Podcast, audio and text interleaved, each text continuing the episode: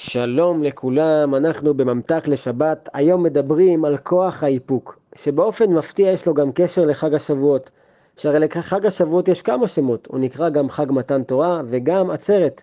מה הקשר בין עצרת לבין מתן תורה? מסביר הרב בועז שלום בשם הגאון וולקין זצ"ל, שעצרת זה מלשון עצירה. אז איך זה קשור למתן תורה? תשובה, הרי לא ייתכן לקבל את התורה אם אין לאדם את הכוח והיכולת לדחות סיפוקים, לעצור את עצמו. כאשר הקדוש ברוך הוא נתן לשלמה המלך אפשרות לקבל ממנו מתנה, שלמה המלך ענה שהוא בוחר בלב חכם ונבון. ולכאורה, מה הקשר בין לב לבין חוכמה? חוכמה זה עניין של שכל, של מוח. כדי לענות על זה נביא את המדרש. יש מדרש מדהים שמביא פסוקים מרחבי התנ"ך שעוסקים בליבם של צדיקים ובליבם של רשעים. ומתוך אותם פסוקים מצביע על ההבדל שבין צדיקים לרשעים. פסוקים לדוגמה על רשעים, ויאמר המן בליבו. ויאמר עשיו בליבו, ואילו אצל הצדיקים הנוסח שונה, וחנה היא מדברת על ליבה, וישם דניאל על ליבו, ועוד דוגמאות שכאלה. אז מה בעצם ההבדל? רואים מפה שמי שהרשיע את דרכו במקום שיהיה שולט, תאוות ליבו הם אלו ששלטו בו, ואילו הצדיק הוא מעל ליבו, הוא זה ששולט בחייו ואוחז בהגה.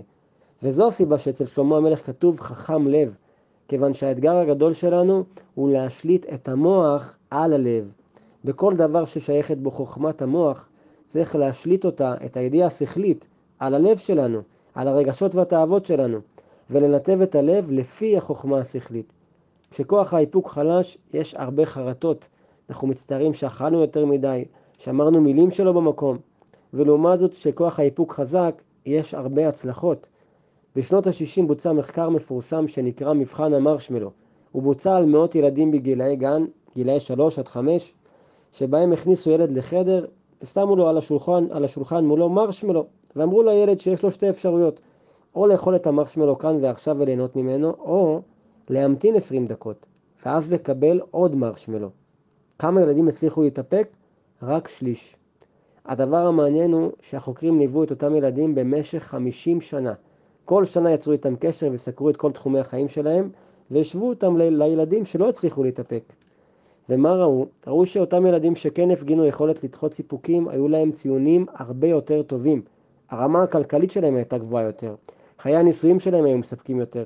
והם היו מאושרים יותר ואפילו בריאים יותר מבחינה פיזית, וזה ניסוי שחזר על עצמו שוב ושוב בניסיונות נוספים. ולכן היכולת לדחות סיפוקים היא חשובה ביותר ולמזלנו היא ממש כמו שריר, ולכן אפשר וצריך לפתח אותה, שאחרת היא מתנוונת, ואז אנחנו מאבדים את האחיזה בהגה.